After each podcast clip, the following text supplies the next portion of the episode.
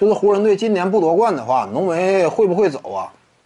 我感觉呢，就当下这个趋势来看，以及勒布朗詹姆斯呢，他整体的出现的一定的衰退，那我认为啊，浓眉哥这赛季一旦湖人不夺冠呢，很有可能就要走，因为詹姆斯啊，对他的个人追求、个人目标而言，或者说呢，仅就个人成就这个角度来说，今年夺不了冠，接下来你说你都三十六七了，以大当家身份再争冠呢，非常困难，或者说几乎不现实了，对不对？你在场上的把控能力啊，因为争冠往往就是这样，大当家核心呢，你得是联盟当中最顶尖拔尖的那么少数两三位，你得是这个层次。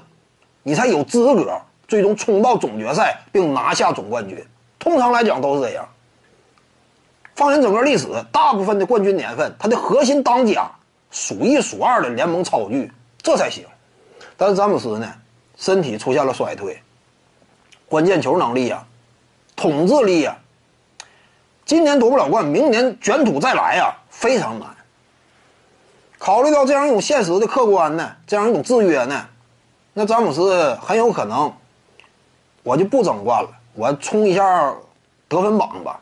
这个说白了，其实对于球迷来说也挺有意义。你说詹姆斯自己意识没意识到这一点？可能说他也意识到了，对不对？继续争冠非常累嘛。你要说冲一下得分榜的话，这玩意儿也不是说不行，对不对？非得年年都争冠了，也不见得呀。那詹姆斯一旦说。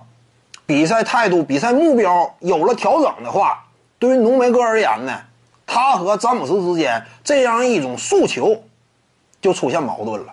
因为浓眉啊，他现在是有这样一种追逐团队最高荣誉的诉求的，对不对？他是有这样一种想法的。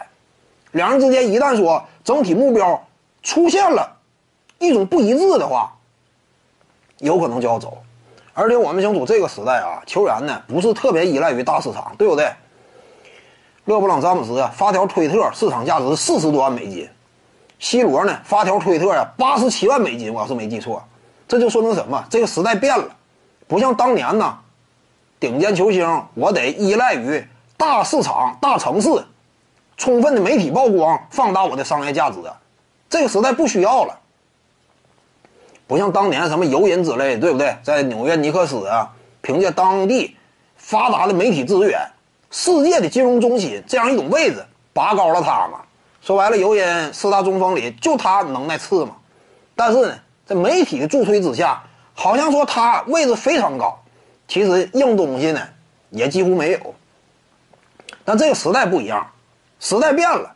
那浓眉哥呢，可能说呀。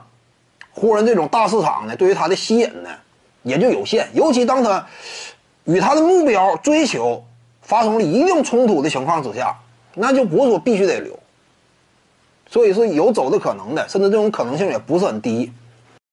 各位观众要是有兴趣呢，可以搜索徐静宇微信公众号，咱们一块聊体育。